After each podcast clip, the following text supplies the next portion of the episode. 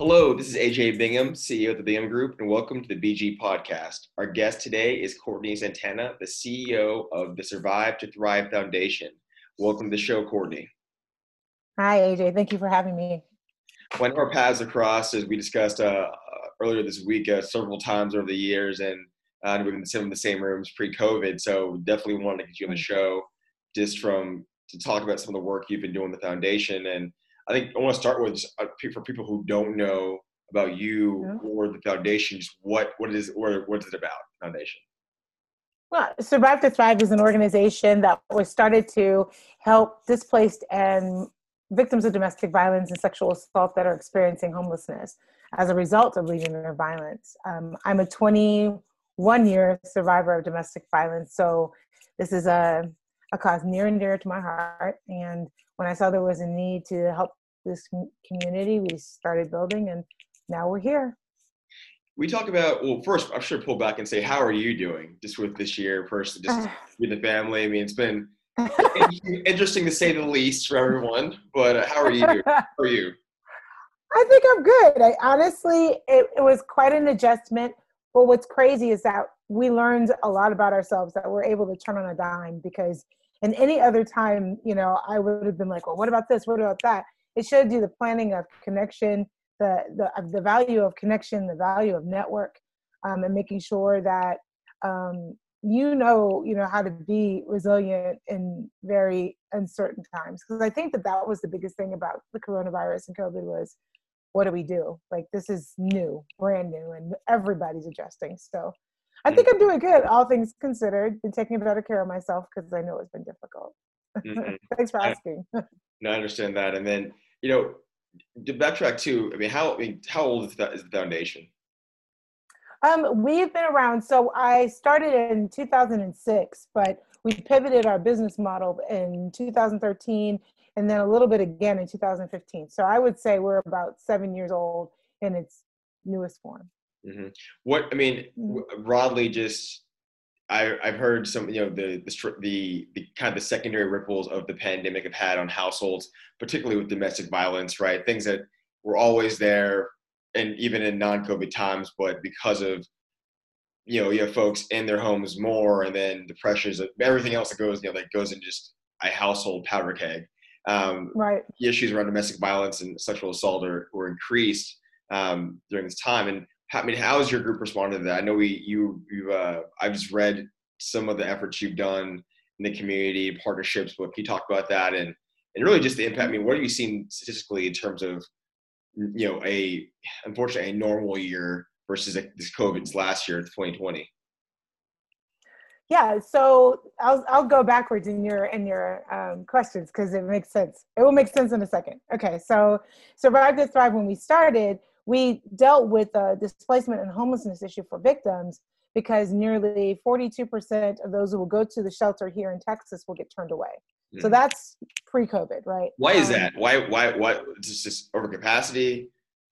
Mm-hmm. Mm. Yeah, there's just not enough beds for heads, and like you have ebbs and flows. There will be times when there's nobody in the shelter, and then there'll be times when there's a line around the door, um, line out the door rather.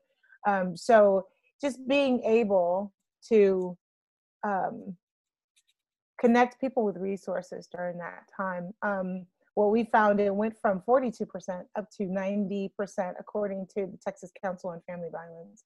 Um, that's astronomical. It's mm-hmm. um, unheard of. And so we said, okay, how do we provide those services that we provide um, to our clients um, virtually and with the same level of care that we did before? Um, what we do for our clients is if they're turned away from a local shelter or law enforcement picks them up from a domestic violence call, we will take them into local hotels um, and provide them food resources, clothing, um, and advocate support for their duration in the hotel and try to get them placed in either another shelter or in a permanent to semi permanent um, living situation. So we came up like it was crazy. All of a sudden, we were needed because the hotels were empty and the shelters were full. So it is just perfect marriage. Yeah, and the partnership with hotels, that was that was a pre-COVID arrangement, right? Or partner or partnership. And yes, okay. go ahead. We had like four hotels. Um, and then uh, because they didn't really want our population of people, they were like, "You're going to bring violent criminals to our hotel." I was like, "That's not what it's like." But mm-hmm. I only had four hotels when we first started this, and we had four hotels for five years, and then COVID hit, and the hospitality and tourism tourism industry kind of tanked a bit, and they were like, "Come on, like, well, now we want you guys." And if we can figure out the liabilities and the damages and the risk concern and you're going to address them, then we would love to have your population here. So now we went from four to now we have about 40. Got it. Are, the, um, are those subsidized with grants or how do y'all uh, just work with your stakeholders? Yes, sorry. I got to charge my, my phone is dying. Okay. Um, yes, so the city of Austin um, has helped us immensely. There was CARES Act funding that they gave out to several nonprofits to do COVID response.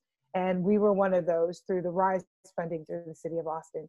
Um, we also received money from St. David's Foundation and the United Way Austin All Together Fund and several other donors that came up and said, hey, we know this is a real problem, so we want to support you during this time. And now that their eyes are open to it was a problem before, um, we're hoping to keep those those channels and those networks activated from now on. Mm and especially yeah. going into 2021. I mean, obviously the the pandemic.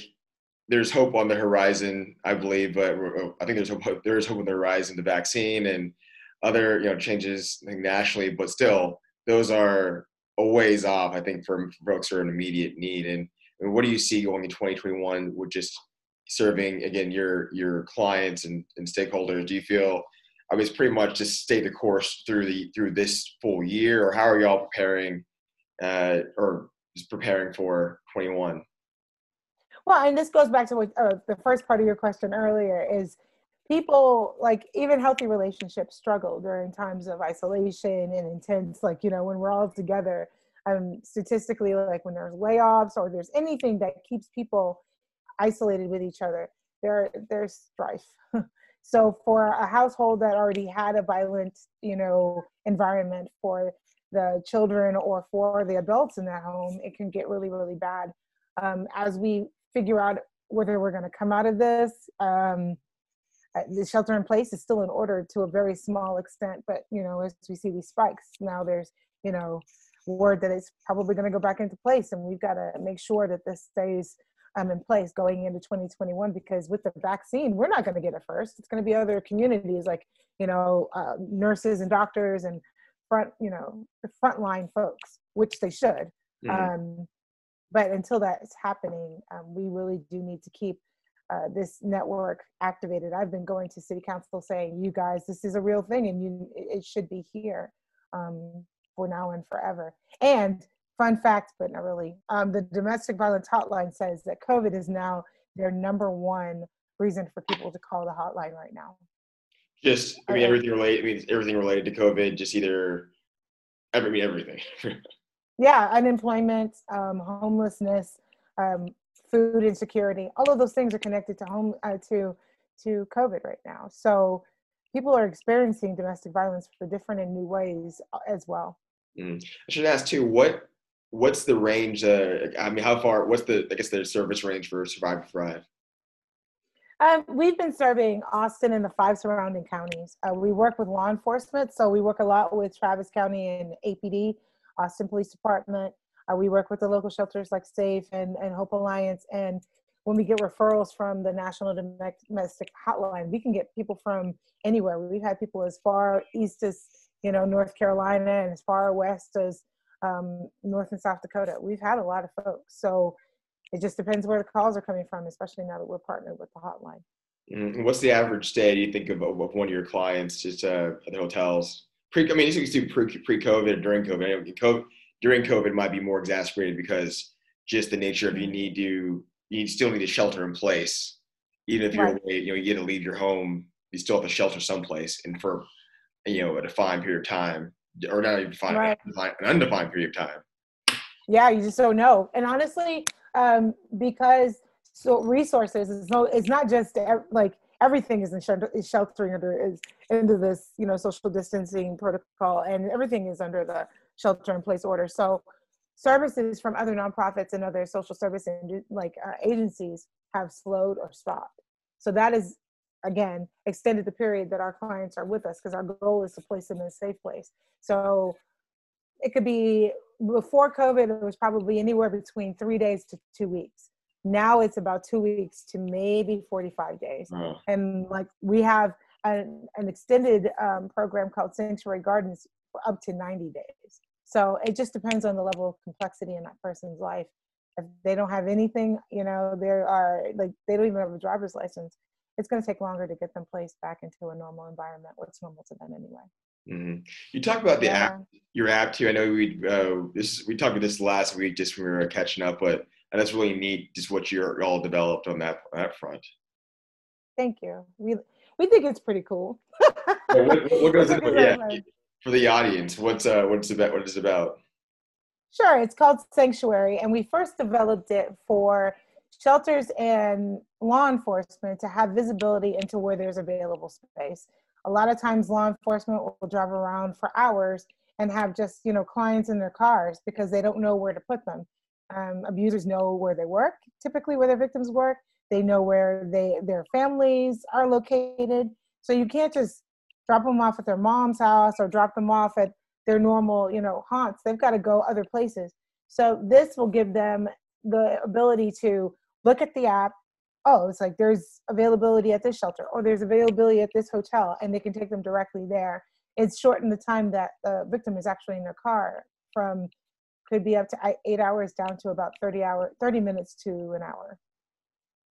I got it. And like, is that something, so you work with law enforcement that, or how, how is that, uh, I guess, integrated with uh, local governments? I mean, so if I'm a, you know, is APD or sheriff's department, they, they're, they have their access to the app so they can just get on and and go, right. what's this? Yeah. Yeah, we've begun this process of doing a pilot with APD because we work very closely with victim services and the, the crisis response unit. Um, it's a group of social workers and counselors inside of APD that do all the lethality calls. So, like, if somebody gets into an automobile accident, they go out and do the, the death notification. I mean, everything. There's only 13 of them, and they cover all of that for about 3,000 officers on patrol. So, it's you know this defunding conversation concerns us especially when we're talking about our friends in victim services because they could potentially be showing up to a, an active crime scene if there's no officer involved so our app is even more vital because now they don't have to meet a client at an active crime scene they can just meet them straight at the hotel mm-hmm. um, we, we foresee you know it being a part of a lot of decoupling conversations we've reached out to other cities that are having the defunding conversation in other states um, to talk about that because their counselors are showing up in those cities as well. So we want to make sure that they know where the rooms are. Um, they can bring their victims there. There's food, there's clothing, and then we can get to the, the business of case management and getting them into a safe place. Mm-hmm. For the for folks yeah. who, what are some of your urgent needs? I mean, going to twenty. I mean, your recurring, say recurring needs and urgent needs as we approach the new year. Um, it's always money. I mean, I'm a nonprofit. Yeah. I mean, so the and the and the app is a for profit, which which will help us. But right now, we need money to support these rooms. The city has been very good about that, and we're working really hard to um, ensure that the city starts to include us as a regular part of the budget. Now that the you know the the waitlist issue has been brought to the public's their eye, and now that city council knows about it and the mayor knows about it, um, we are wanting to be a regular part of how the city diversifies how they spend domestic violence funds. You can't put all your eggs in one basket because somebody sometimes comes and crushes all the eggs in the basket, and then what do you do? That's mm-hmm. what happened with COVID. We had no safety net, we had no planning because how can you plan for something you've never been through? So now it's here. We want to make sure that it's available. We're trying to extend statewide. So if I could say anything, it's advocacy for this hotel safety net go to your city council members, go to your mayor, go to the city manager, send an email, tell them, hey, listen, we need to continue to have this. Um, it supports three infrastructures within the city: law enforcement, law enforcement, the shelters, and the, the victims themselves.